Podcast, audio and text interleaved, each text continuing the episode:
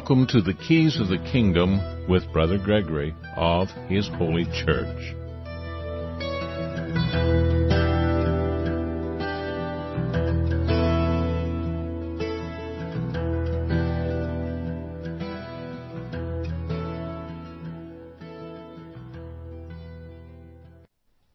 Welcome to Keys of the Kingdom. I'm Brother Gregory, and we're going to talk about the Kingdom of God. And I asked for topics last night amongst the ministers' groups, which is the ministers of each individual congregation gather.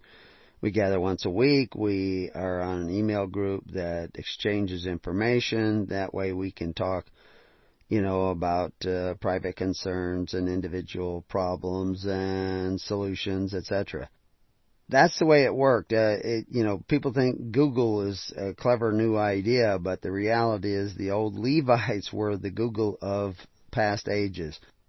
If you had a problem in society, in your community, in your family, and you wanted to know what a solution might be, you would go to your minister, and your minister would go to nine other ministers like himself who were connected to hundreds and hundreds of other ministers through a contiguous network.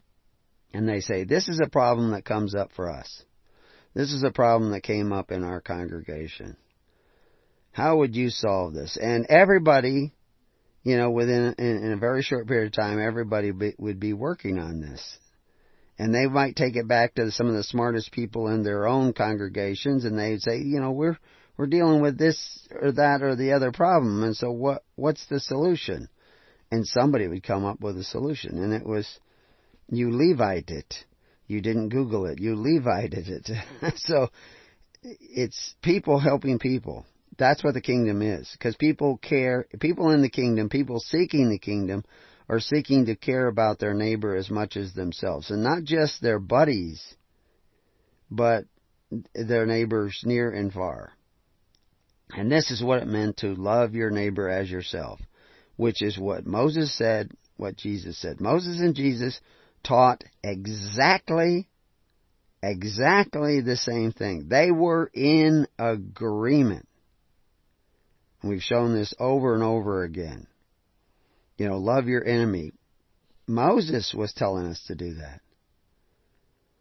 Yeah, but the interpretation of the Old Testament by men like the Pharisees like many of the people in the modern church, produced a gospel of the Old Testament that was not real, not valid, not true, was in apostasy. And when Jesus came, he found them in apostasy.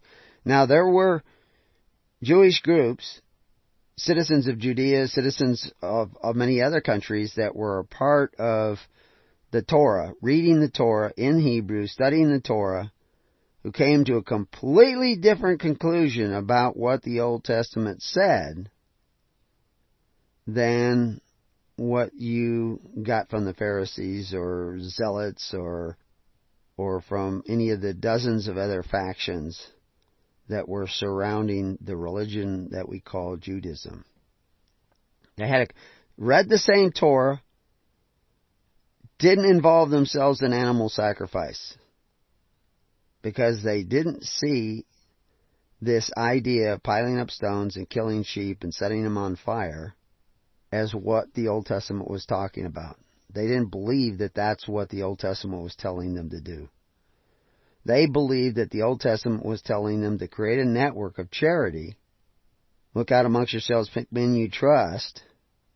Those men become the stones of the altar when they qualify as Levites, do what Moses said the Levites should do, first thing they had to do is come out, be separate. Be separate, be holy. That's the same thing. That's what the word means, to be separate.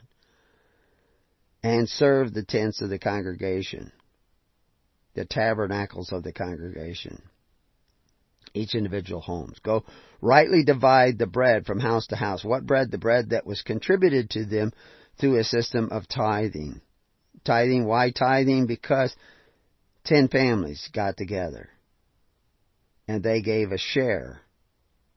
And that's what was called a tithe. People think tithe is 10%. But here we see a rich man talking about giving half of everything that he produces. That's not 10%. That's 50%.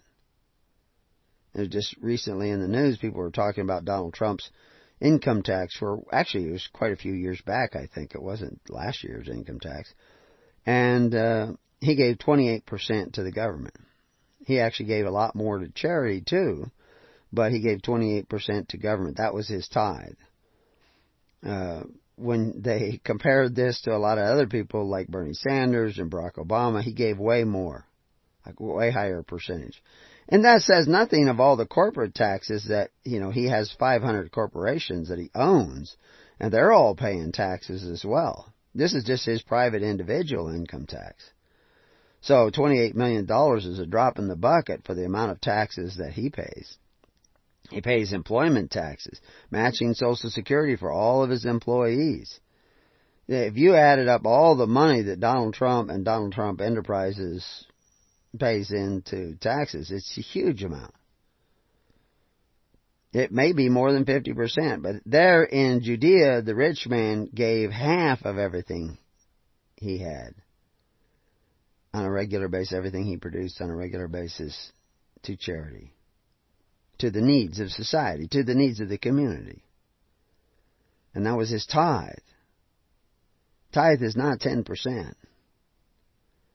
You know, I mean, if all things are equal, I mean, they give you the metaphor, well, you know, if you had 10 sheep that you produce, you know, one of those goes to the Levites. He doesn't just get the kidneys and the kidney fat, he gets the whole dang sheep. They actually had lands in common in uh, every community where the Levites could run sheep on those land and cattle and whatever animals that they had. But they had no inheritance in the land. They owned all the land that they had in common. So if a Levite died, the land went to, back to Levites. Now they, within their community, Levites had a legal title to property they were, you know, that there was pasturages that they would stay in because they're serving the community. So there was there was a Levite house in almost every single community, no matter how small. There was somewhere there was a Levite who stayed and there served the people.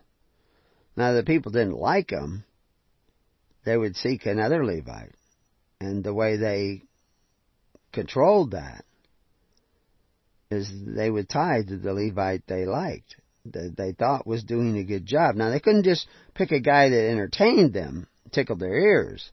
They had to pick a guy that served the community and made the community stronger. Otherwise, the community would become weaker. That was the problem with Sodom and Gomorrah, is that their system weakened the people. But the Levite system of social welfare through living altars with living stones, fit together without regulations, unhewn stones. That's what it means. Unhewn means without regulating them from the top down. They just had to figure out how to fit together. In order to fit together in a network like that, you had to be forgiving. And you had to be giving. It just you just can't fit together without being forgiving and giving. It's like kind of like being on a on a bus where everybody's crowded in and they're bumping into each other and they go around corners and and you you step on somebody's toe. You had to be forgiving, otherwise fistfights break out. And that's that's the way it worked. That was the way their government worked. It was there were no forced taxes in Israel for 400 years until they decided to have a king. They had to have a, a chief executive officer, a commander in chief of the army is really what they were looking for at first. But then he became king of a lot of other things because just just having a commander in chief weakened them as a people. They had some ruler who would organize everybody together, force everybody to kind of line up this has been the battle since Adam and Eve and Cain and Abel. You plow the Adama or you tend the sheep. And the sheep hear your voice and they gather together and do the right thing, seek righteousness. That's the way it works.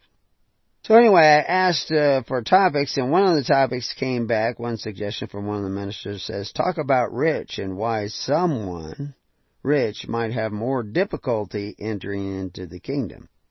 Uh, it goes on to say, "I hear modern Christian folks uh, that try to justify socialism and communism on the basis of a rich man having more difficulty entering into the kingdom, while at the same time Christians."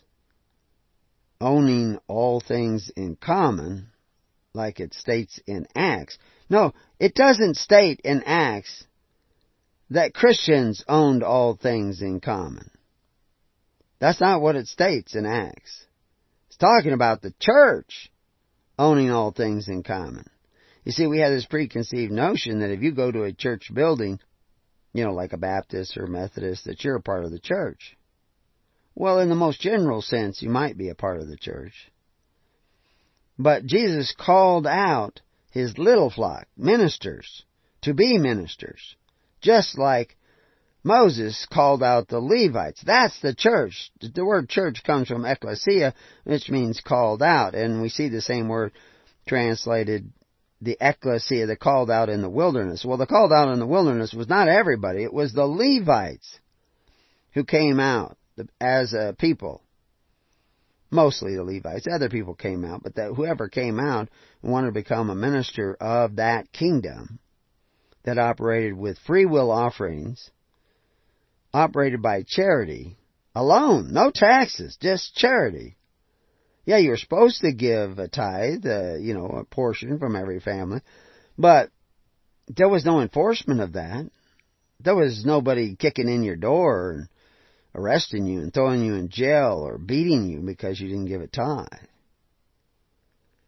Because you didn't contribute to a minister. It's just telling you that it's expected by God. You're answerable to God. You weren't answerable. There was no king.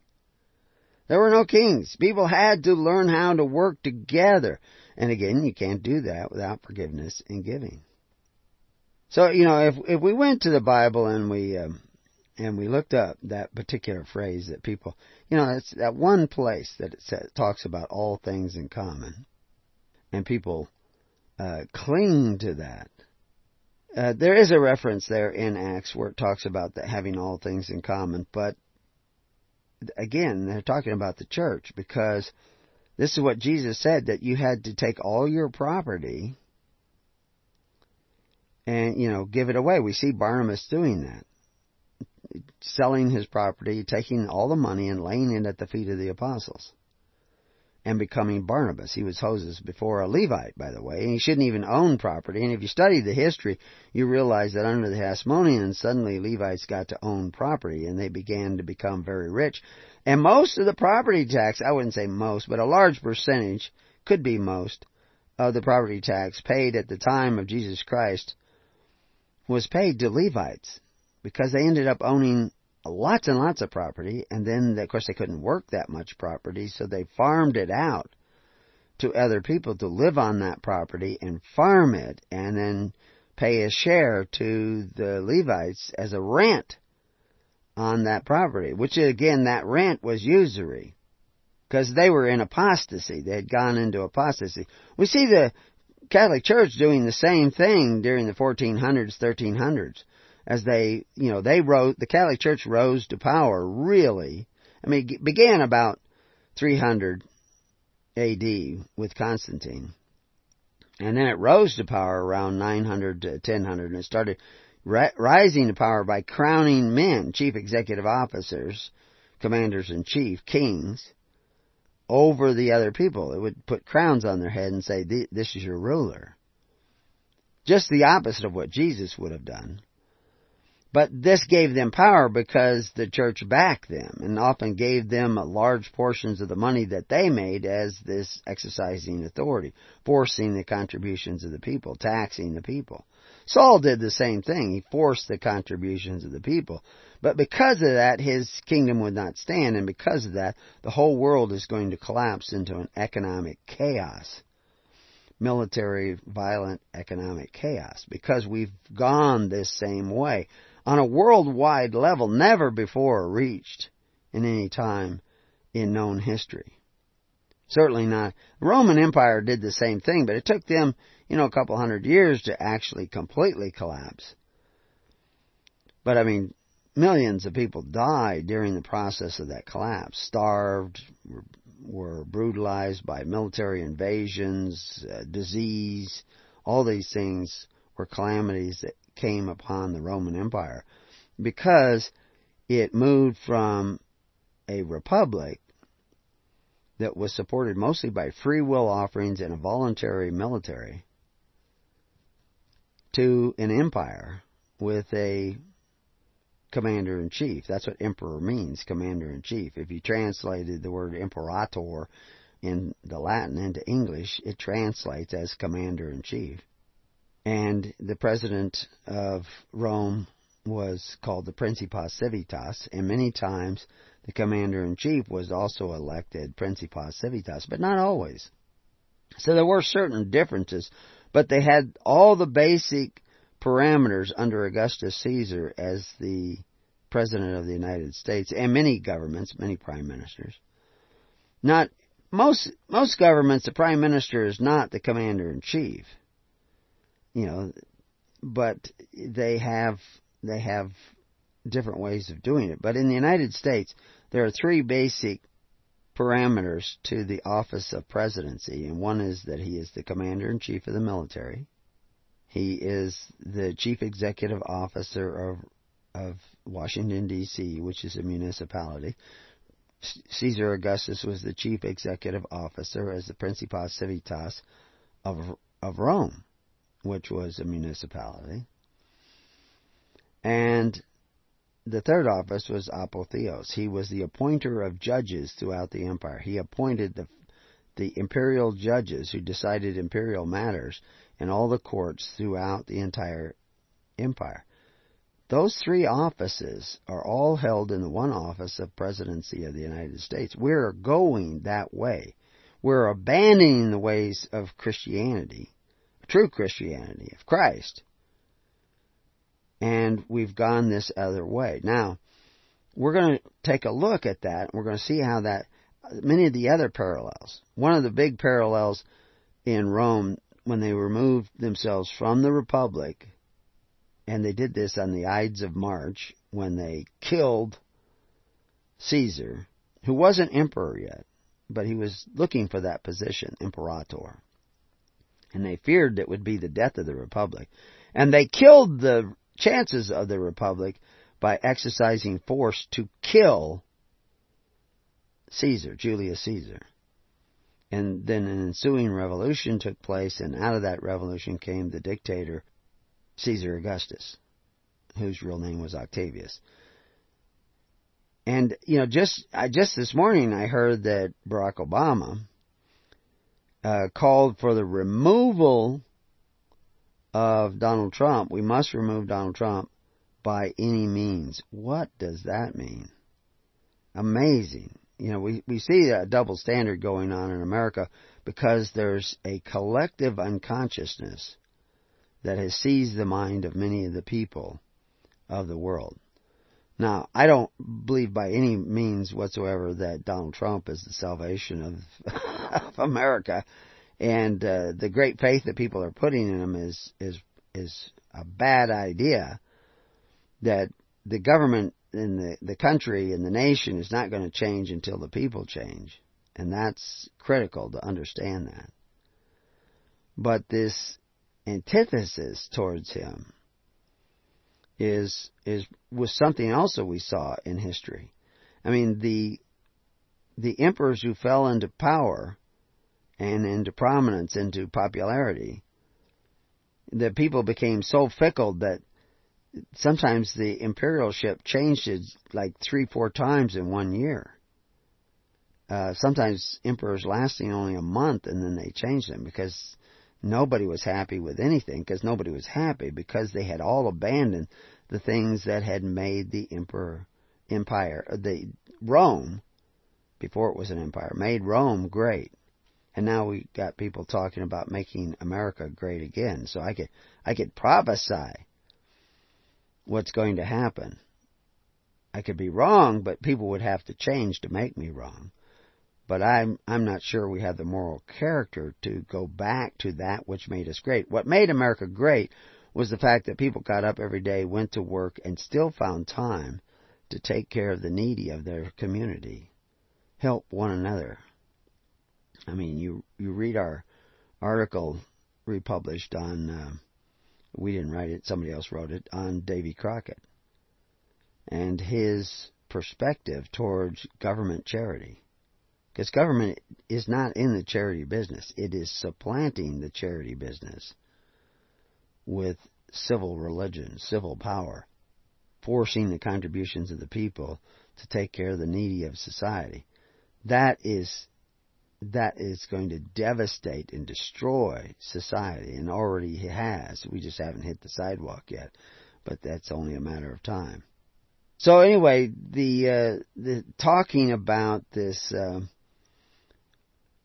it is harder for a rich man to enter into the kingdom of heaven, which Jesus talked about in uh, several places. That uh, that's a real thing but Jesus was not a socialist because a socialist means that you don't have any right to private ownership. That the government can take away whatever it is that you produce and redistribute it to those who they think need it more. It's a redistribution of wealth. And that idea is antichrist because Christ was coming to return every man to his possessions and every man to his family, and so that what you produce belonged to you. But he also warns us throughout the Old and New Testament that if you do not share what God has blessed you with, through free will offerings or charity or whatever you want to call it, if you do not share that, your days will not be upon the, long upon the land. Even to honor thy father and thy mother has to do with supporting your father and your mother. But Herod had come up with a system of Corban that allowed the state to take care of your parents, and you did no more ought for your parents. You said, "Well, I give to the the treasury," and you know, Corban is translated treasury also, and that's where you go to get help if you need it. And of course, that's what we do today because the Corban of the modern American and modern Christian is making the Word of God to none effect. But anyway, we'll be right back.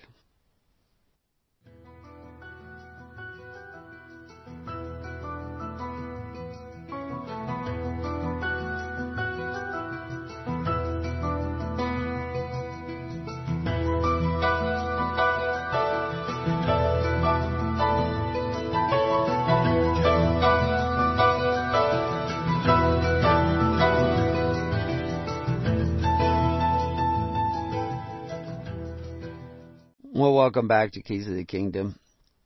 Uh, it was Acts 4:32, which I uh, a voice came out of nowhere and told me what that was, even though I had just found it anyway.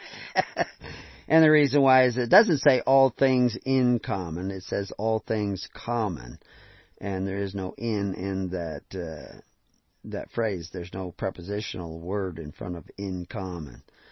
Uh, the problem is, is this Acts 432 is not talking about the general population, and many people, because it says the word multitude, they think that they're, they're talking about everyone.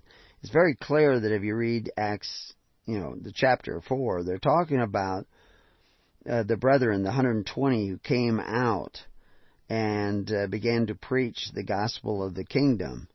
And uh, that's who they're talking about. Those are the believers they were talking about who believed in the kingdom to preach that kingdom and to be the ministers of that kingdom. And those people had to give up all that they had in order to um, be a minister of Christ. Jesus says that. You must give up all you have. And the word that you see there when he talks about giving up all you have and follow me. You know, and you cannot be one of my disciples, he says in, in Luke 14:33. You cannot be one of my disciples unless you give up all that you have.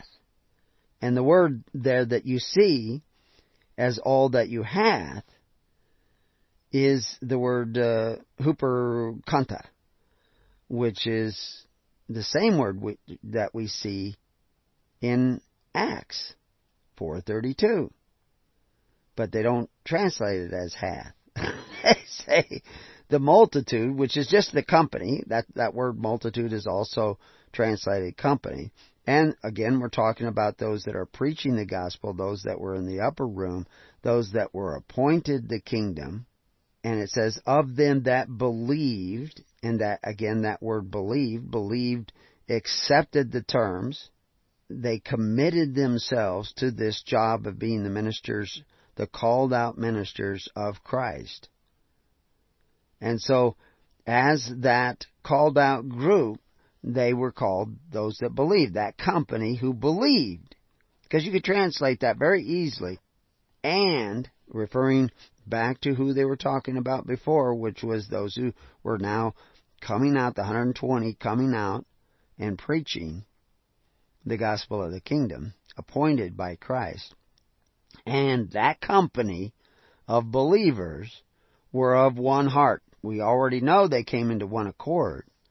And, and so we see them talking about this one heart, using the word cardia, which we, you know, where we get the idea of heart. They, they were working together. They were in this physical network of men who were preaching this gospel of the kingdom. And they also use the word one soul, one life. Soul had to do with with possession associate with the suke, which is the word that we uh, translate into soul and also translate into life, also translate into mind. So you could say that they were of one mind. They were in accord.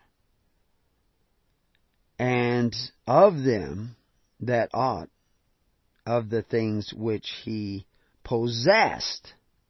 Well, that word possessed there is the same word that we see in order to be one of my disciples, you had to give up all you hath.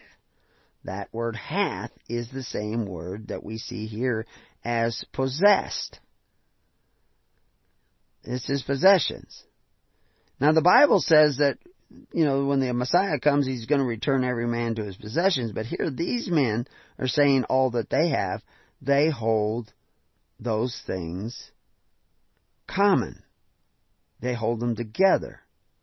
They're joint heirs. They don't have a personal estate. This is one of the things that really hard to get into the minds of most Jews and many Christians is uh, who don't understand what Judaism was because they go to the Pharisees and ask them, so what, what is what is Judaism all about? I keep going to them instead of the the Jews that knew there was no animal sacrifice called for in the Old Testament. The way we see it, where you pile up stones and set them on fire. That's not what they were talking about. Yeah, they sacrificed animals and they ate them. They fed people with. That's what they were doing. They weren't setting them on fire and burning them up. And we go through that and, and very clearly shows in, in the language. It, it's, it's not clear to people who don't want to see outside of the box that they have created, the religious box that they've created. But anyway, that word possess there is the same word that we see that Jesus said you had to give up all that you possessed to be one of my disciples. And that's what they were doing. They weren't giving it up, throwing it away, and becoming men of wearing rags like some sort of mendicant monk. They were not holding a personal estate, but they had they were joint heirs, holding things common. In a, in a sense, they were almost a socialist society, except for they also could not exercise authority one over the other because they were forbidden to do that. So it's not really socialism because socialism always requires somebody to take from those that produce and redistribute to those who didn't produce enough. But we didn't have that in the church. So the church, even the ministers were not socialists. They had to fit together without somebody regulating them, without some king. They had to be regulated in their hearts and in their minds in that one accord with Christ.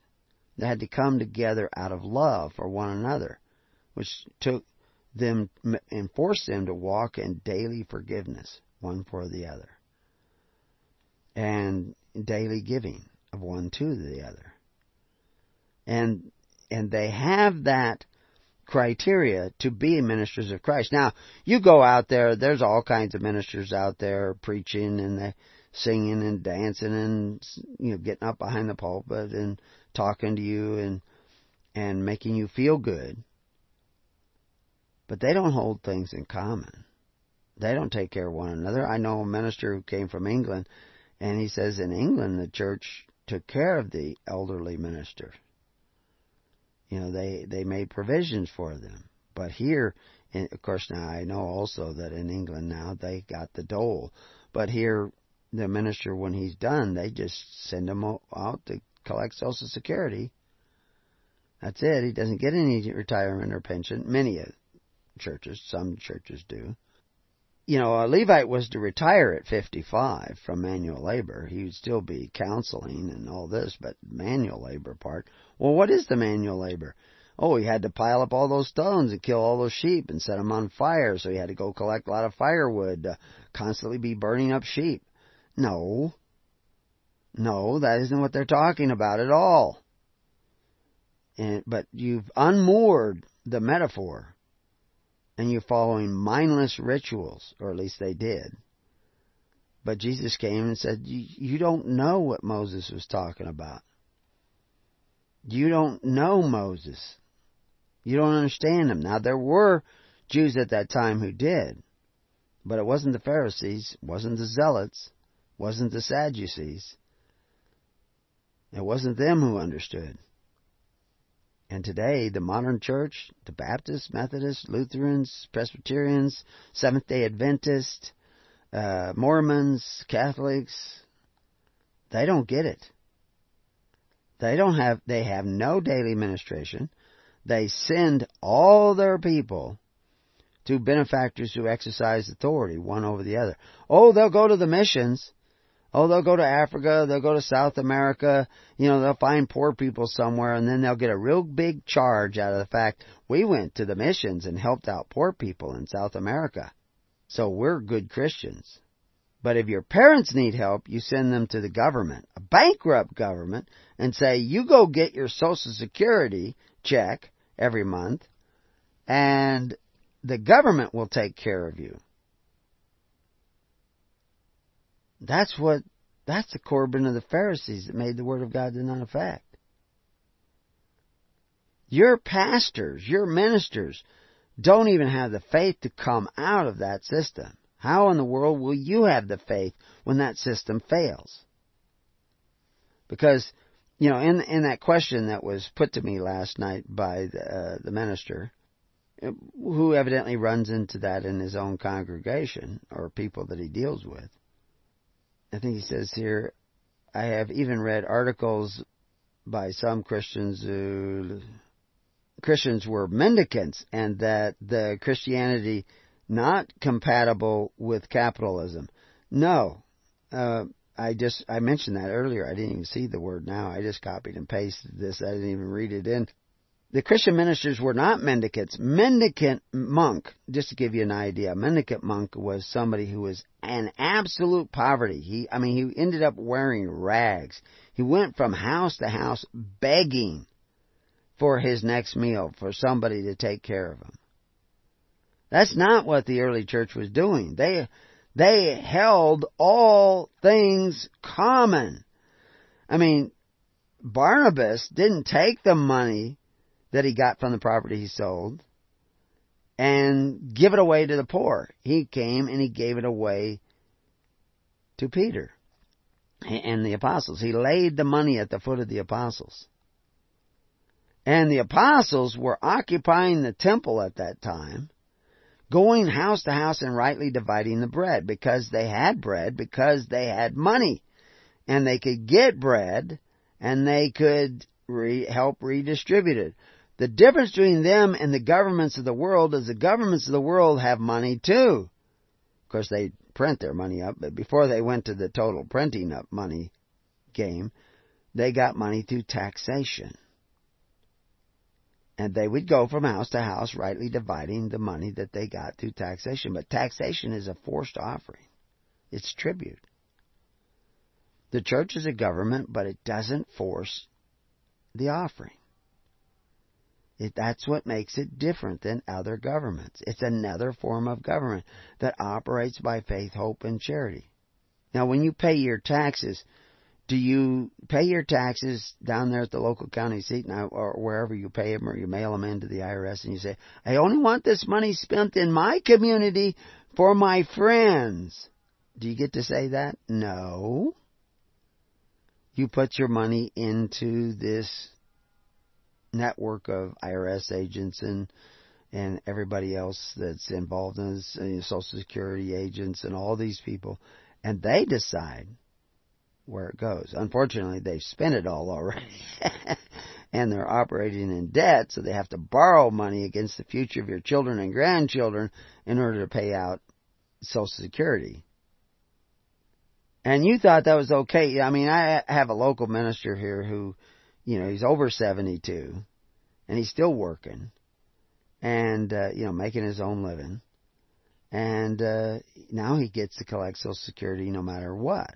You know, they, they're going to give him Social Security because he's over 72, I guess it is. Well, uh, he he was debating that. Well, I don't know if I should even take that. And his kids all said, "Yeah, take it. You have a right to it. You paid into it." But his kids are ignorant. His kids went to public school. They don't know how the system works. They don't know that all that money you paid in that was to take care of the elderly back then. You don't get it. Your money's gone. It went out to drug addicts and heroin dopers and all those people. And some elderly people too. You'd be surprised how many people who are not elderly who are getting Social Security. you would be shocked how much, where all that money goes to. But they said, "Oh yeah, you take it. Take what? What are you taking? Are you taking your money back? Are you taking money you have on deposit? Are you taking money from the treasury that has been building up because everybody's been paying in? No, that money's gone. They're only paying out money they borrow. So now those children who said, yeah, go ahead and take that money, their children are born $50,000 in debt because of that attitude. They're cursed with the debt of their parents because of that attitude. Because because they thought public school was good, and they didn't learn how the system worked in public school. They didn't even learn history anymore. They certainly don't know the gospel of the kingdom because that preacher isn't preaching it. He's been told, but he isn't preaching it. And these people who think that uh, early Christian ministers were mendicants, false. Absolutely a lie. They were not. They had no personal property, but they weren't walking around in rags begging for every meal. They they they were meals on wheels. they were running the meals on wheels. That was the recent thing in the news. Somebody said that oh these cutting meals on wheels. I think I think about two to four percent of the money they get comes from the federal government. He's not cutting it uh, out. And besides that, tell you the truth, most of what I see go out on Meals on Wheels, I'm sure they do good and they really help people at times. But I see a, a huge amount of abuse and weakening of the people by Meals on Wheels. It's it's it's horrific how much damage they do. But they also do some good. But could you operate such systems by charity alone, no tax support?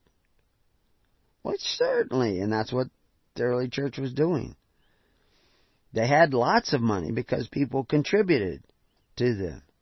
Because the people who were coming out were the most dedicated individuals, hardworking individuals who were tired of the abuse of taxation and they were coming out. Now, you can't come out now if you want to come out and be a minister, but you have to meet these qualifications of Christ. And, and we would welcome you with open arms if we knew that's really what you were doing, coming out to be ministers of Christ. But most of the people who say they want to be ministers of Christ don't want to pay the price of being a minister of Christ. They don't know what it means. Christianity is not only compatible with capitalism, it is a capitalist system. Now, the ministers are not necessarily capitalists, but they want their congregation to be capitalists because they have to return every man to his family and every man to his possessions. That's what the directive is all about. They themselves give up their personal estate, their freedom. They're the Levites who come out. They're separate from the world. That's what makes them holy. That's what holy means, is separate. They hold all things in common, but they want you to hold your possessions. They don't want you to be covetous of them. They want you to be generous with them, like Christ was generous. But you get to make those decisions. You can't make the decisions of free will offerings if you're not a capitalist because you don't own anything anyway. To take that choice away from you is taking away what God wants you to have. We will not take that away. You've given it away in order to get benefits for free at the expense of your neighbor. You were coveting your neighbor's goods when you sent your kids to public school, when you had the government take care of your parents, you were coveting your neighbor's goods. And now you've been devoured because of that. And your parents, you know, were coveting. So if you read in 1 Timothy 6:10, for the love of money is the root of all evil, which while some coveted after, they have erred from faith and pierced themselves through with many sorrows. Now, that word love of money, that's actually from one single Greek word. Only one, it only appears once in the Bible. And it's translated as love of money, because it comes from philia, which is the word that we translate often into love, and the word that has to do with silver. And uh, so it's kind of the love of silver. but it means love of money because that's what the money was in those days, silver. You've gone way beyond that now. But it's actually from another word, but it's not translated love of money. And it appears twice in the Bible. It's translated covetous. And has to do with being avarice. Because you can be covetous of your own money because you know you should share what God has given you freely to others. But if you don't want to share it, you say, well, I don't have much, so I don't want to share it. Oh, I, I, I got needs for this for myself. That's, you're covetous of God's share of what you should be giving to God. Now, you don't have to give it to me, but you should be giving to others. You should be serving others. And that means you should not be covetous of your money and certainly not of other people's money. If you're sending your kids to public school, you're covetous of your neighbor's money because you're not paying for all those benefits. You're forcing your neighbor to pay for some of those. If you're uh, that, and that's not Christian. That's not, you're not a Christian if you think that's okay, because it's not okay. Now, you need, have need of repentance if you're doing that. And I know lots of people are doing it, but they have to awaken. And we just did, you know, three hours on this idea of awakening themselves. They have to awake, but you cannot wake yourself up. You have to be willing to look at yourself, and that should wake you up. That should be a slap in the face. We we see this word that we see in, in, in 1 Timothy 6.10, love of money, in, in, a slightly different form. We see it in uh, Luke 16.14. And the Pharisees also, who were covetous, heard all these things, and they derided him, meaning Jesus Christ. And we also see it in 2 Timothy, uses it, chapter 3, verse 2. For men shall be lovers of their own selves, covetous of their own stuff, boasters, proud, blasphemers, disobedient to parents, unthankful, unholy, and the list goes on. You go look it up yourself, 2 Timothy 3 2. But that, that word covetous is that same word that mixes philia with silver. But if you, if you go back to that Luke 16:14 where it talks about the Pharisees being covetous, that's it starts out with the word and and whenever it starts out with and or but we know that it has a lot to do with what just went before that well what just went before that if you go back to 16:1 we can read that uh, and he said also unto his disciples now he's talking to his disciples here not the general population there was a certain rich man which had stewards and the same was accused unto him that he had wasted his goods and he called him and said unto him how is it that I hear this of thee? Give an account of thy stewardship, for thou mayest be no longer steward. Then the steward said within himself, What shall I do? For my Lord taketh away from me the stewardship. I cannot dig to beg. I am ashamed. Well, this is very important to understand what he's talking about because the ministers are the stewards of Christ's possessions, of what you give to God. The ministers are supposed to redistribute. So how, how do we know he's doing right? Well, we're going to talk about that next on Keys of the Kingdom.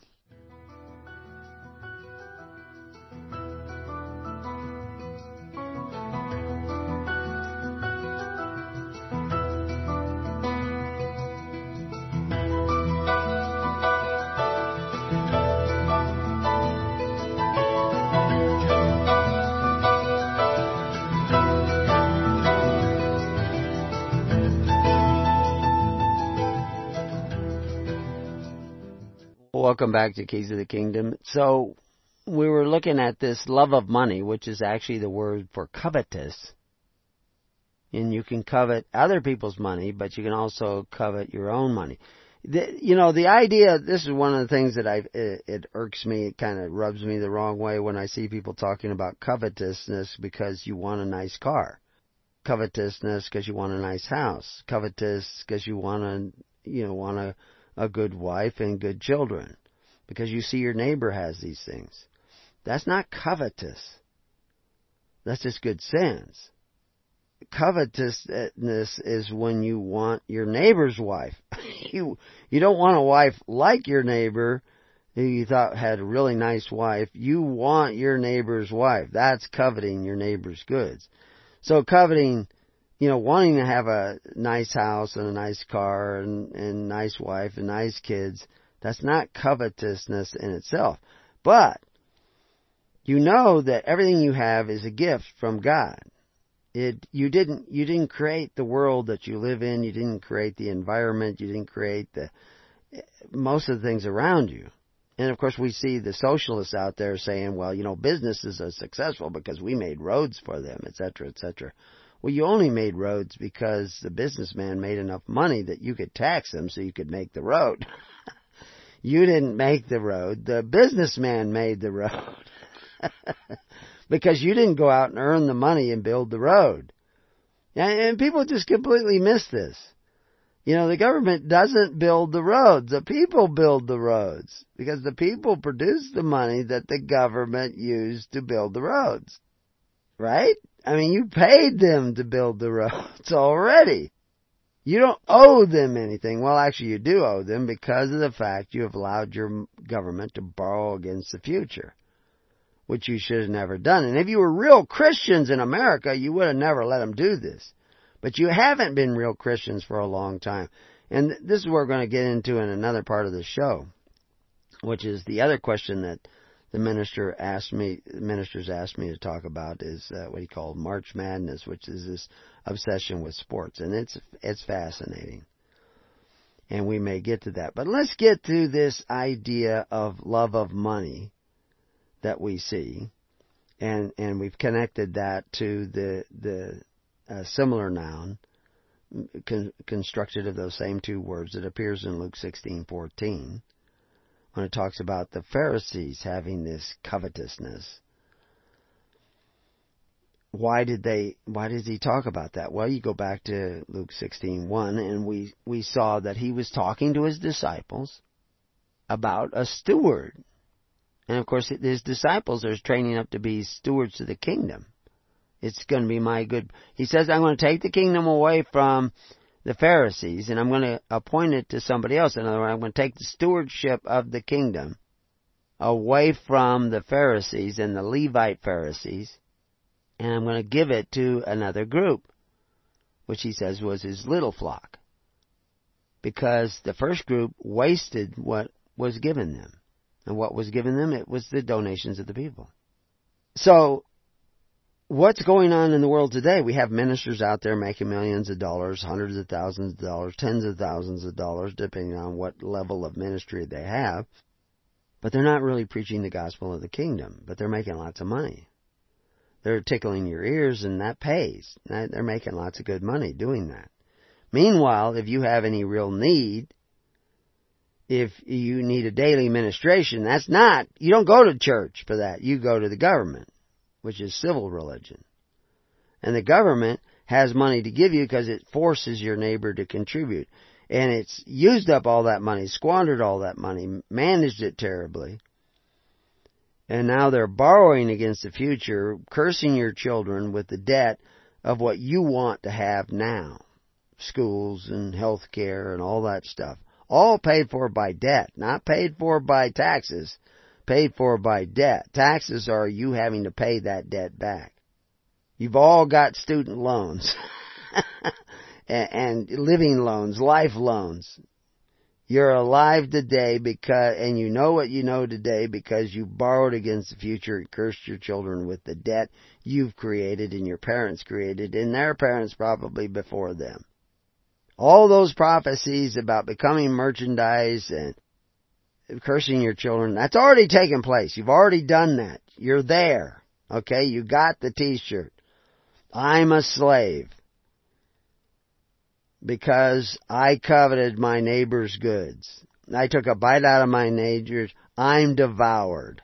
That's what it should say on your your t-shirt. I'm devoured because I kept biting my neighbor and my parents bit my neighbor and everybody was coveting their neighbor's goods and you've all been devoured done deal.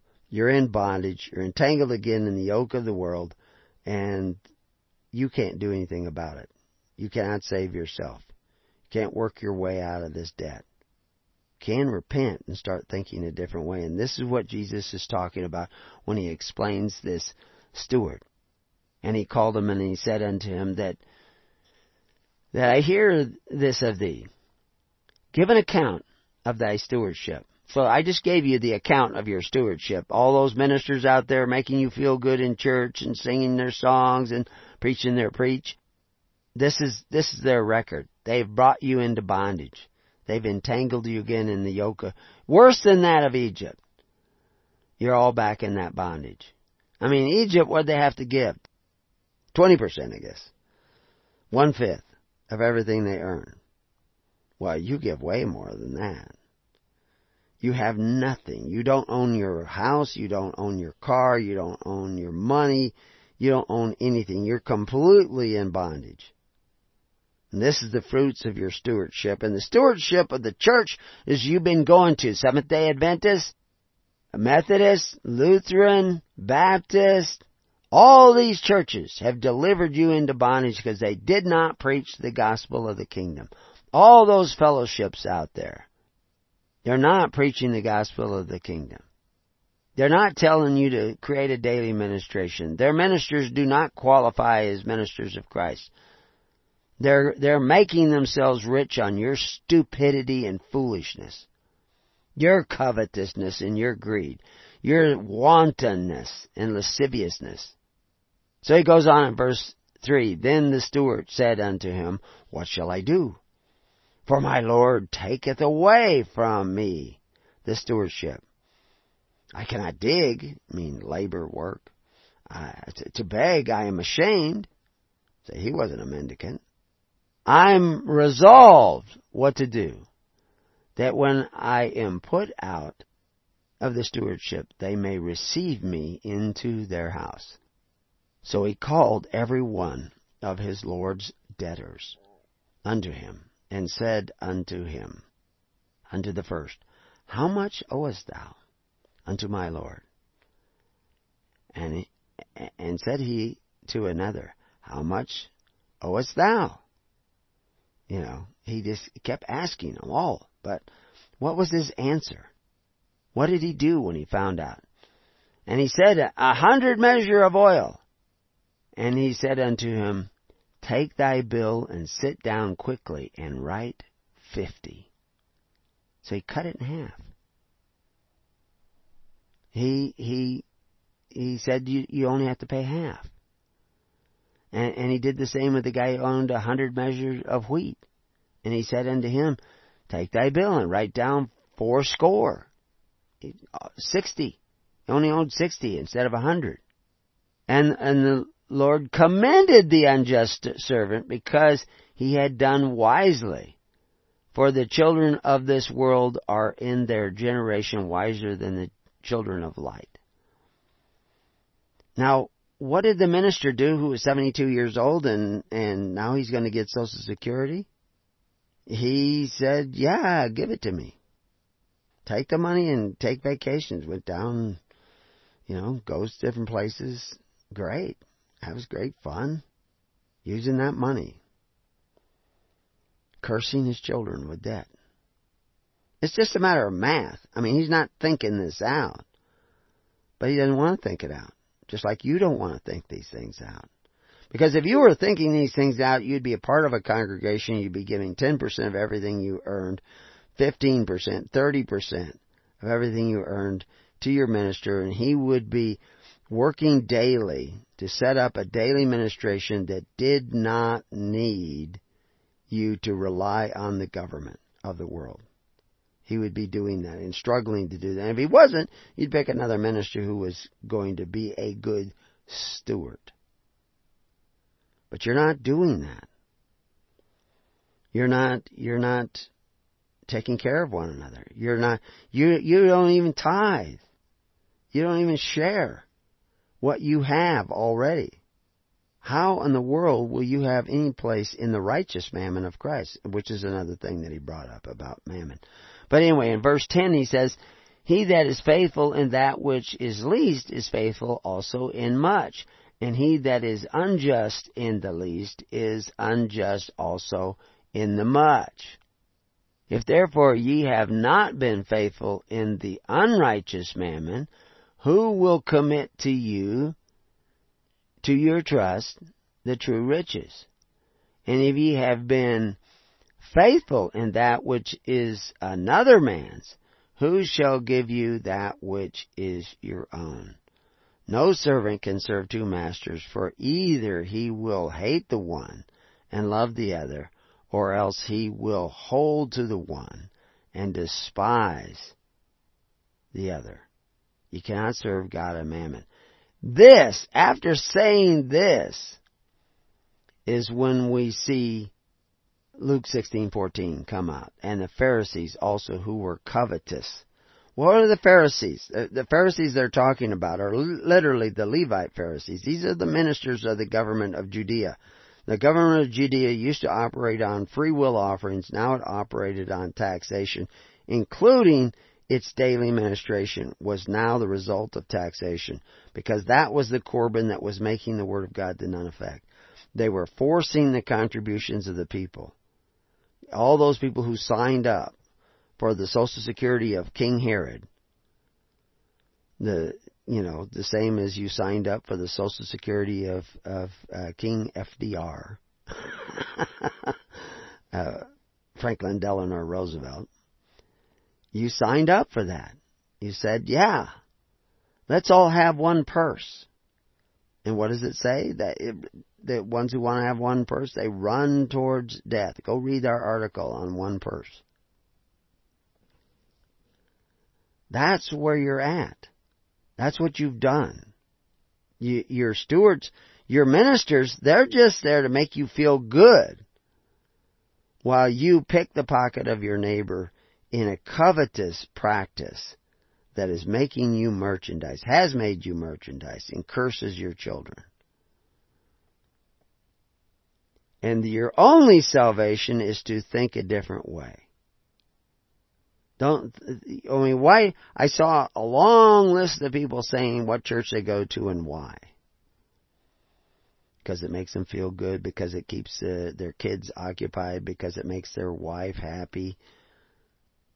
You know, and, and they'll go on missions, like I say, you know, go to Africa or uh, Mexico or South America, and they'll do nice things for poor people, and they'll get real good charge out of it that they're they're now they're good Christians because they did something nice for poor people, but their own parents were on Social Security or on Social Security now. And Social Security is bankrupt. And they think they're a part of the church established by Jesus Christ. No, because the church established by Jesus Christ were cast out of the social welfare system operated through the temples of government, the civil religion of government. They they didn't get to go collect a social security check anymore. Know, a lot of people they don't want to pay into it now. That's they're not going to be friends with that unrighteous man. Why is it unrighteous? Because it's based on forced offerings, not free will offerings. That's what makes it un, uh, you know, mammon means entrusted wealth. Well, you entrusted your wealth, your seven and a half percent, your fourteen percent, which is what Social Security is. That's really fourteen percent of your wages, almost fifteen percent of your wages, because you, you know, you're supposedly your employer pays half uh, of that in, but the reality is that's you paying it because the, all the money that your employer knows that it will cost to hire you could have gone to you. If he has to buy insurance, he figures that into the cost of hiring you. And Social Security is supposed to be a social insurance. It's not really. But it, what it is is a system of Corban. Where you pay into a common treasury, which the word Corban is also translated treasury, and that treasury will take care of you in time of calamity and need. Israel had that system. And we could we could set that up, but you people don't want to give. You don't want to come together. I had a minister call me the other day, wanted to ask me questions about, you know, marriage and holy matrimony and all that stuff, but he won't join the network. He cares about his flock, but he's covetous of his flock.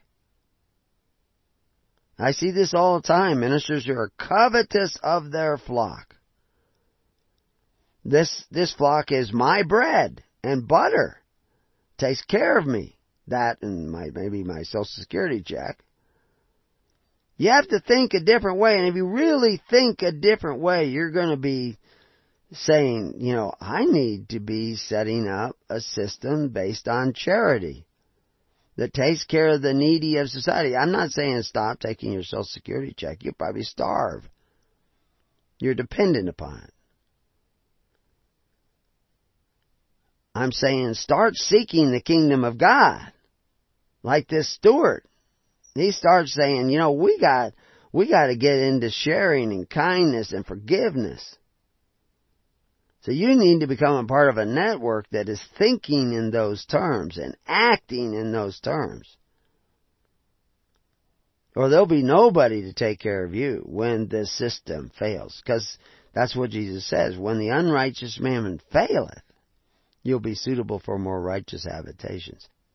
But you don't get there by coveting your flock, by coveting what you've made already with the money you have, by coveting your church and your religion and your philosophy.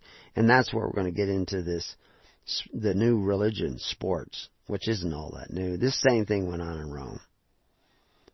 But why are the church, churches diminishing? More and more people are, are uh, and the church is becoming more and more impotent because they have no daily ministration. There's no, you don't need them. You got the government.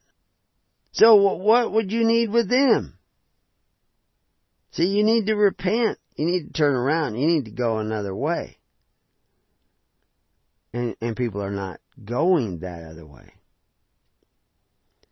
In 2 Corinthians 9 6 it says, But this I say, he which soweth sparingly shall reap also sparingly, and he which soweth bountifully shall reap also bountifully. Every man according as he purposeth in his heart. So let him give, not grudgingly, or of necessity, for God loveth a cheerful giver. And that's that's the difference. I mean, you're taken care of in this world by government who it's not about cheerful go. Although, you know, I know people who who want to pay their taxes. They think they have an obligation to pay their taxes. I mean, an emotional, spiritual obligation to pay their taxes, and they willingly pay their taxes. But they don't understand the kingdom. But actually, in a way, they do understand the kingdom because they understand that we get government services and we need to pay into them and we need to pay for them and this is all we see. But you know, if those people actually heard the gospel, they said, yeah, you know, it would be better if everybody had this. Everybody who understands the need to support a government of the people, for the people, and by the people, they saw that need and they were willing to come together with other people like that who see that need.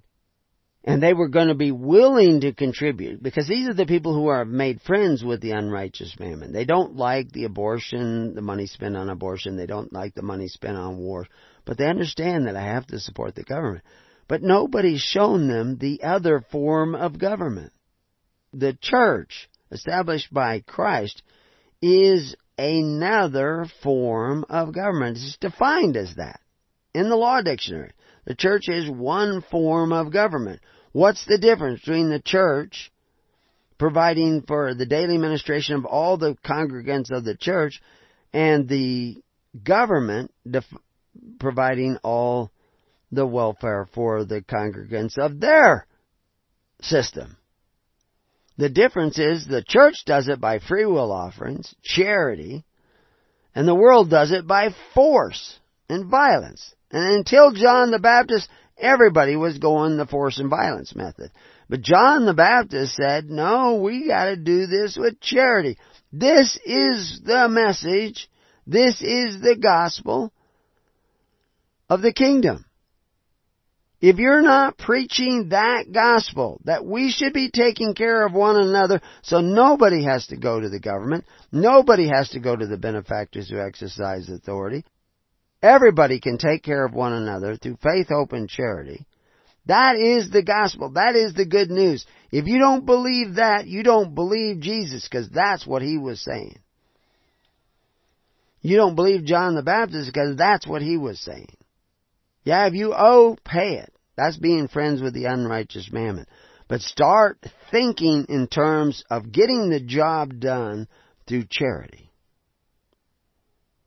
And you cannot do that with a little home church. You have to have a network of churches. A network of congregations where the ministers hold all things in common, where the ministers are not doing this for money or social security or, you know, because they don't want to work or they don't want to sacrifice. They're doing it because they actually care about other people besides themselves. They're willing to sacrifice themselves for others. It's a test. Life is a test. The person who who brought this up, they, they went on to write, I, I know the scriptural context is more about the poor, referring to 2 Corinthians 9 6. But uh, this applies to community in general too. What are we sowing in our community? Well, this is what you do in church. That is your community. That's one of the things that uh, that is in the definition of the church. It's not only one form of government, but it's a community, but it's also a society because the church in the specific sense is the ministers. In the general sense, it includes the people the ministers serve. And the people can, uh, the ministers cannot serve the people without the contributions of the people. So it's a mutual relationship. let's let's take a look at that Second Corinthians. Uh, that was in nine six, where it talks about every man according to the purpose of his own heart. But if we go back to the beginning of that chapter, and we see uh, Second Corinthians nine one, we see something a little bit different in the uh, in the way in which this is put together. For as touching the ministering to the saints, it is superfluous for me to write to you. And this is Paul's letter, to, second letter to the Corinthians.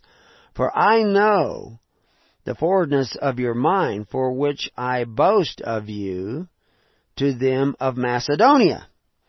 This is an international network of charity that uh, Achaia was ready a year ago, and your zeal hath provoked very many. So he's talking about they were ready to give. That they were already accumulating that which they were going to give to another group miles and miles away from, not some home church. You know, we a lot of people start talking about the early church was just home churches. Well, certainly that was the foundation. Well, the foundation is Christ, but local congregations came together and started taking care of one another. But it was also an international network of congregations where people in Macedonia and people in Galatia and people in Corinth were helping take care of other people according to the needs. And this was as Rome was in decline and falling. And you don't have that yet. You don't have a network like that. We're just starting to build it. And we could build it much faster if you actually started thinking the way Christ is telling us to think. They break away because they don't get the stimulation that they're looking for because they're really not committed to Christ. They're committed to what does my church make me feel like? You know, how, how, how does it make me feel? Well, if you were doing what you were supposed to be doing, you wouldn't need some outside stimulation making you feel a certain way. Because you would be the way. You wouldn't need the phony feel good religion. So anyway, it talks about this touching the ministering to the saints. Again, the saints are the holy, the ones who are separate. That's the ministers themselves. And how, who is ministering to the saints? It is the people ministering to the ministers who have separated themselves out and hold all things in common. Yet have I sent the brethren lest thou boasting of you uh, in vain in this behalf. And he says, you may be ready. So they were getting ready to give to another country far, far away from them. And that's very important to understand. And we'll show you how that works when we come back and why the church is in decline.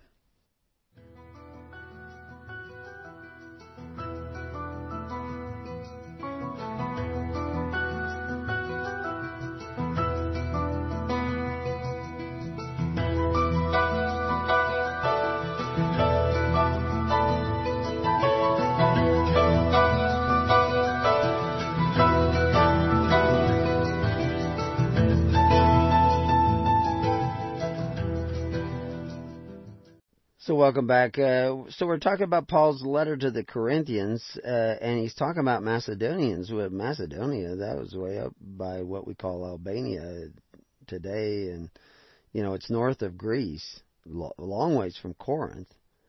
But he he talks about. Therefore, I thought it necessary to exhort the brethren that they would go before unto you and make up beforehand your bounty. That means the stuff that you're collecting.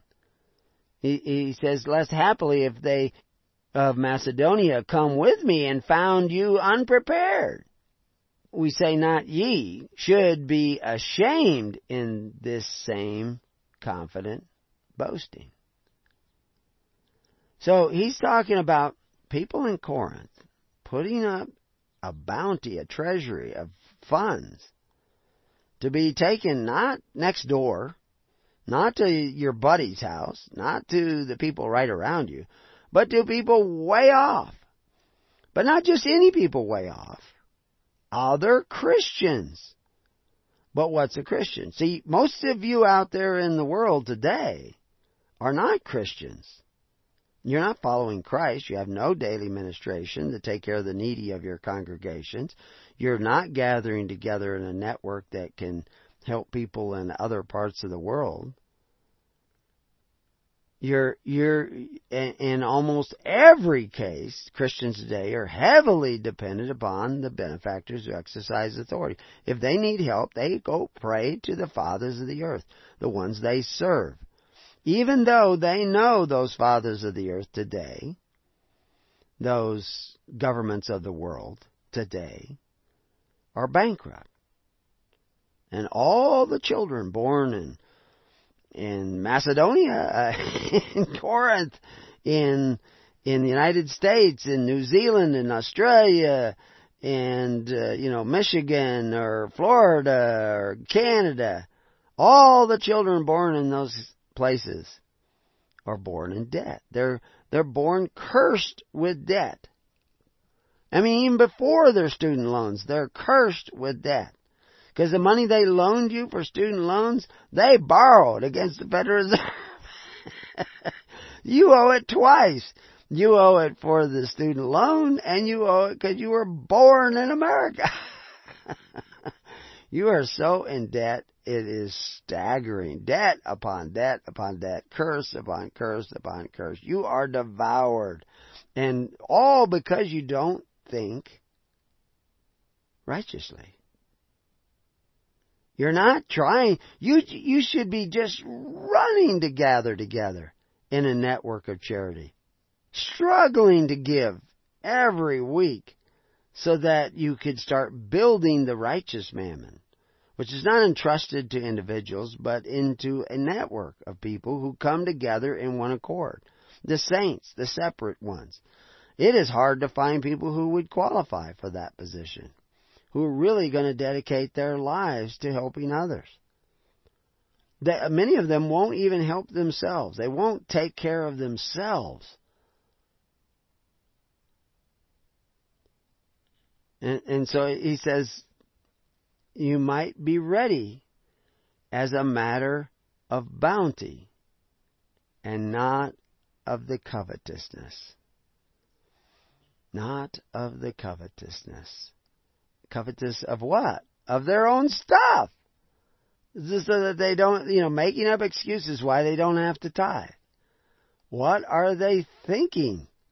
What, why would they do this? Because they don't really love Jesus. They don't really care about Jesus. You know, and that word covetousness, that's a, that's a, a, a different word than what we saw with the filio. You know, there's several words that are translated has to do with covetousness, and that one is uh, pleonexia, I think it is, uh, which is also translated uh, covetous practices and uh, it comes from uh, comes from the word that means covetous, but it's a little bit different. And of course, we know that covetous practices is what makes us merchandise, what curses our children. And it shows up quite a few different places in, in the Bible. I mean, we see it in Mark. Thefts, covetousness, wickedness, deceit, lasciviousness, and evil eye, blasphemy, pride, foolishness. We see it in Luke 12:15. Take heed and beware of covetousness, for a man's life consisteth not in abundance of things which he possesses. Well, again, the ministers have already given up their personal estate. They should have.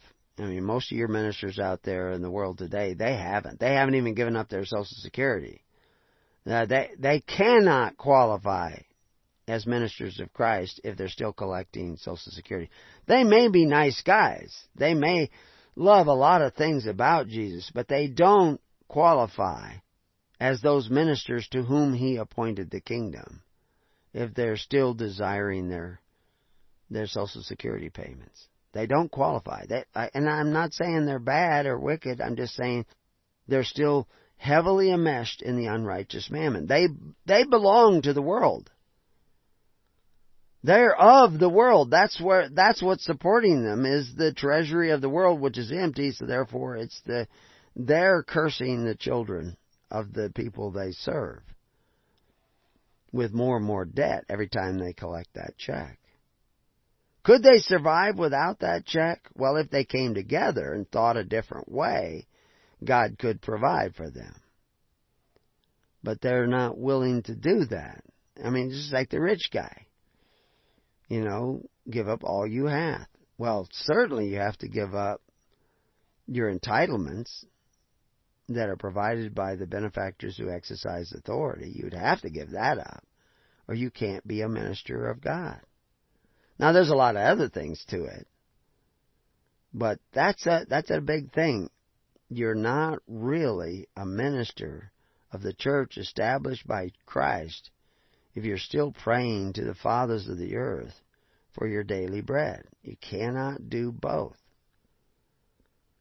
So, if you wanted to enter an order where you would be taken care of outside of that, you would have to change your ways.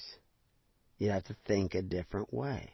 You know, in that uh, Luke twelve fifteen, where it talks about, uh, it, you uh, know, let me, let me read it for you because there's another word that you'll find in that that verse.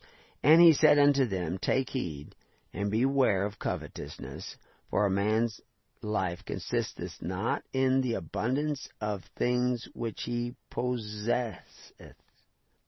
Guess which word that is? That's the word where he has to give up all he hath.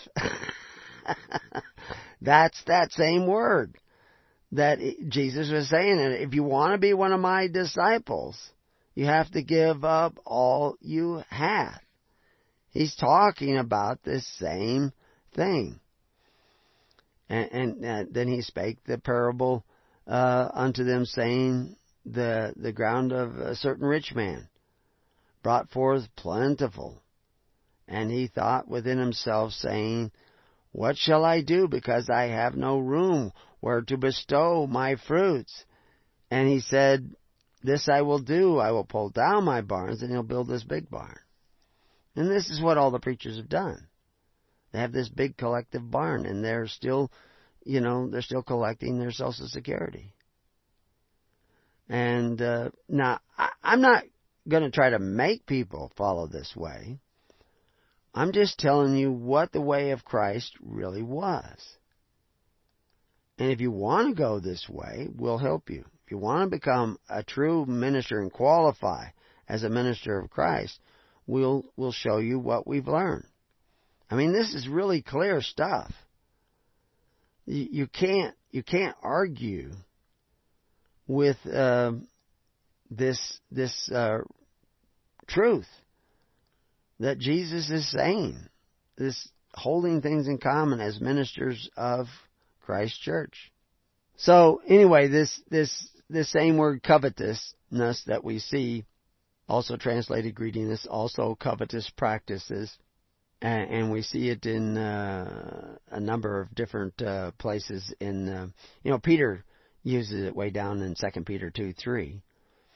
And through covetousness, this is the same word, shall they with feigned words make merchandise of you, whose judgment now of a long time lingereth not, and their damnation slumbereth not. So that's that's why you're merchandise is because of this these covetous practices.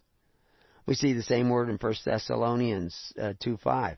For neither at any time used we flattering words, as ye know, nor a cloak of covetousness, God a witness. So they're talking about this uh, idea over and over again of this covetous nature of, you know, I don't use flattering words like all these preachers that are making millions of dollars. They're making you feel good. I'm trying to make you seek good because that's the command.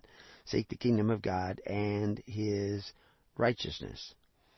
We see the word translated greediness in Ephesians 4 uh, 19, who being past feeling have given themselves over to lasciviousness, which is also translated wantonness in other places, to work all unclean with greediness, with covetousness.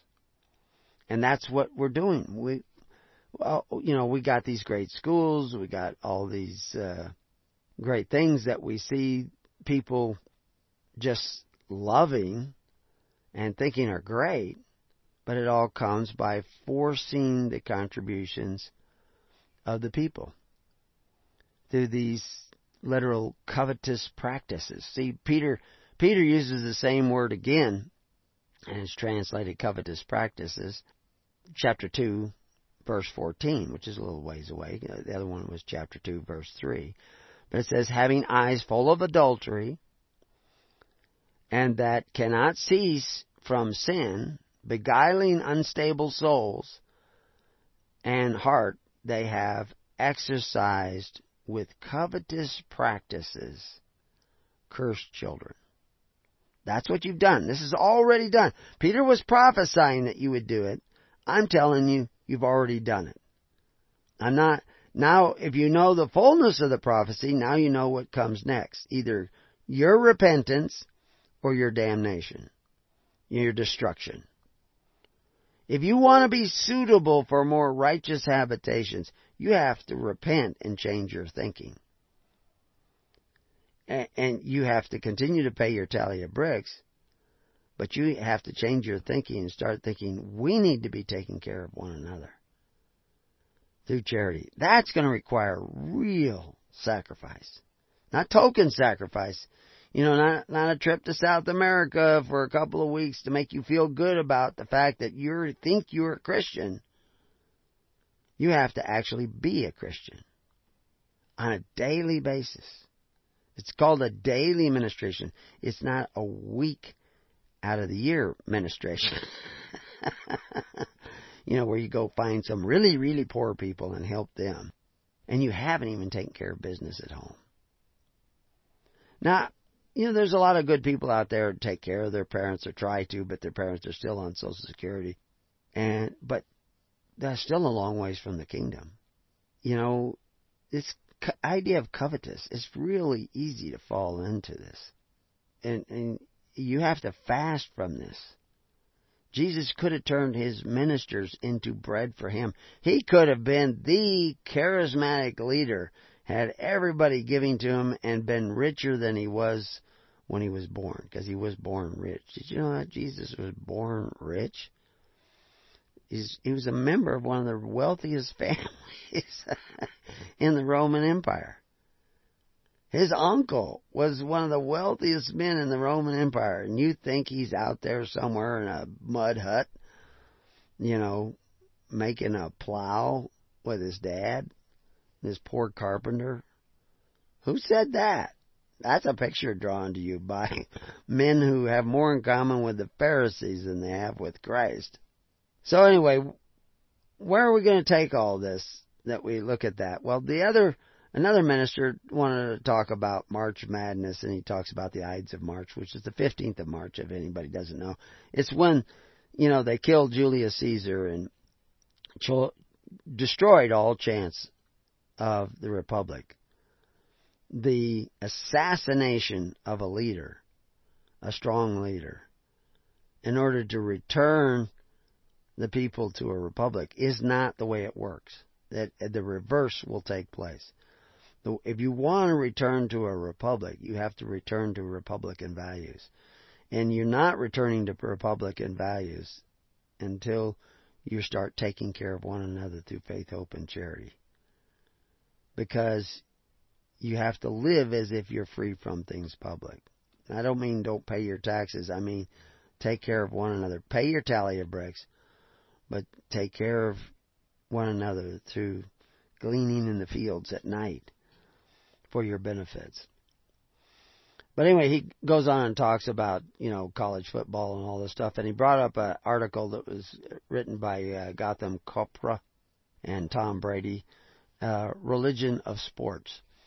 And uh, it's a six part documentary that uh, viewed somewhere, I guess, on TV or something. But uh, and he said I'd go to the Boston, uh, Boston Gardens and feel like I was part of something bigger than myself because he was a sports nut. At the time of the Roman Empire, when you know Augustus was rising to this position of of the emperor of Rome, sports was on the rise too. They had the I think it was the blues and the greens. It might have been the blues and the reds, but uh, they had these two teams, and you would signify what team you supported in the Colosseum by wearing their color. You know, it's like gang colors. And that's why gangs are successful in poor communities where, you know, the fathers have abandoned their responsibility. Gangs are again a symptom of a problem. And that problem is, is that we have abandoned the ways of God. We have abandoned the family. We have abandoned the natural use of the woman. We've abandoned righteousness. And so therefore you end up with gangs. And one of the things that gangs do is they have gang colors because they need this sense of identity that they lost when they lost the family and they lost community. So the the gang comes along and gives them that sense of community and so then they wear the gang colors. It the same problem existed at the time of the church. They had gangs and they had and a lot of times it was centered around support of a particular team, you know, the red team or the blue team you, this is why they were talking about not trimming the corner of your beards and not braiding the hair in a certain way because it separated you, divided you. And of course, that's what you've done. Oh, we're Seventh day Adventists. Oh, we're, you know, Lutherans. Oh, we're Lutherans of this synod or Methodists or whatever, Baptists.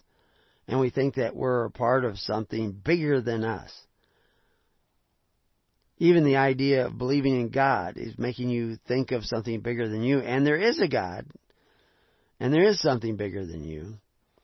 But if you have faith in an image of God that is not God, it's idolatry. And they just, in this article, Chopra says things like sports transcends all of the differences that we have. It's a bond between my community of friends from Boston, something that we live and share together. It's brought a lot of meaning to their otherwise their otherwise meaningless life. Why is their life meaningless? Because they're not real Christians. He, he talks about the new American religion as the rise of sports and the decline of the church. And that's true, but the decline of the church is not the result of the rise of sports. The rise of sports is to replace what is missing in the church. And what is missing in the church is the fact that you're thinking of your congregation. You're a Baptist, you're Seventh day Adventist, you're Mormon, you're this, that, the other thing. There's only one church and that's established by Jesus Christ. And the common denominator of that church is Christ and His doctrines. And if He told us to love one another, not to covet our neighbor's goods, to the agency of government or benefactors who exercise authority or the fathers of the earth, if He told us not to covet our neighbor's goods to their agency, then we should not be doing that. But what should we be doing? We should be loving one another.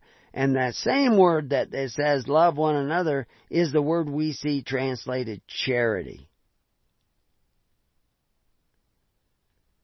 We should be taking care of one another through faith, hope, and charity. Otherwise, we're not Christians.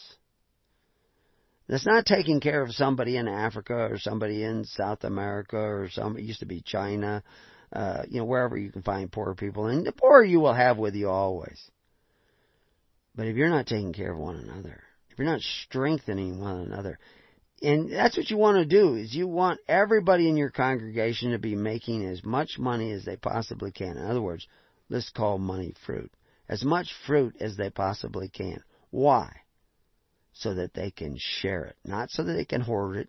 Not so they can build a barn and make themselves rich by putting all the stuff in it.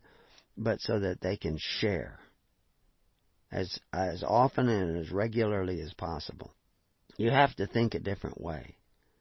Not what is in it for me, but yeah, I want to make lots of money so I have lots to share. Wow. Different way of thinking. But it requires capitalism in order to facilitate that. You have to earn it and own it in order to share it and give it. Right? So capitalism is the essential ingredient of true kingdom thinking. He says, I love sports. It's often the one thing that defines the community that they live in. It's not just religion, it's often the better religion. It doesn't require faith, dogma, all of these other rules and regulations. It requires participation. You show up. Miracles kind of happen. What kind of miracles? You win the game. but, you know, I mean, how many athletes do we find out later that have been beating their wife? or abandoning their children or doing terrible, terrible things. But he was, man, he was a good ball player. actually, we do the same thing with our ministers. You know, Jimmy Swaggart, and I don't know all the different scandals that are out there, but you find these ministers that everybody loves. You find out he's molesting kids. What is that? You have, you've got nothing to be proud of. You got no community you have a sense of community. And of course, now we have churches that are big into, you know, dancing and singing. You get all the people together and you play music and you get that rhythm going and, and people are bouncing and bouncing and they actually sometimes have trampolines right there and they're up and down and it makes them feel like they could jump really high because they're bouncing on a trampoline. they can't really do that in real life, but but then they say, oh, but there's health benefits. And there certainly are. And there's nothing wrong with dancing and singing and having a good time. But that's not the Holy Spirit. That is not the Holy Spirit. So anyway, we're going to continue this, uh, you know, with the show this afternoon, and and we're going to talk about how to escape this and get back to the true church. Next time on Keys of the Kingdom. Till then, peace on your house, and may God be with you.